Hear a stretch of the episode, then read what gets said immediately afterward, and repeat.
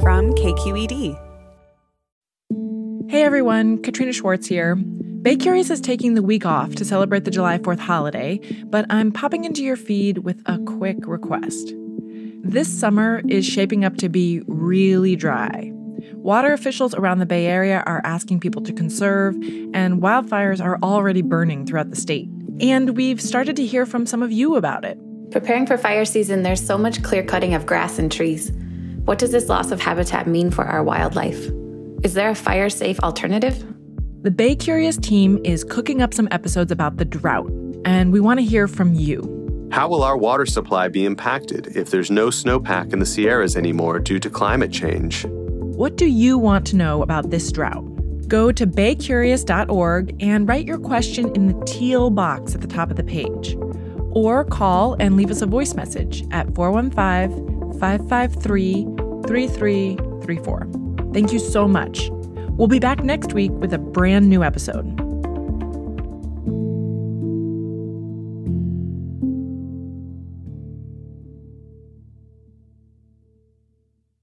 Hi, Bay Curious listeners. Are you ready to play March's trivia game?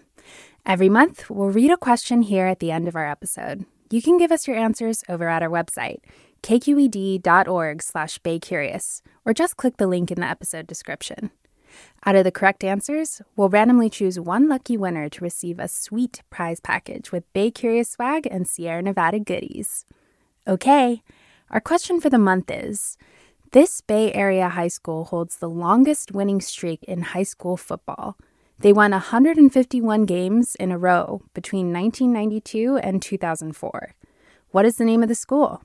Our trivia quiz is made possible by Sierra Nevada Brewing Company. Good luck! Hey, I'm Brian Stelter, and I hope you'll join me on Inside the Hive from Vanity Fair. Every Thursday, I'm getting the inside take from the best reporters in the country on what figures like Elon Musk, Donald Trump, Kevin McCarthy, and Marjorie Taylor Greene are doing. I think she wants to make things happen. She wants to get legislation passed. She made clear to me that she wants to have a president who upholds Christian values. She embraces the term Christian nationalist. That's Inside the Hive from Vanity Fair, available wherever you get your podcasts.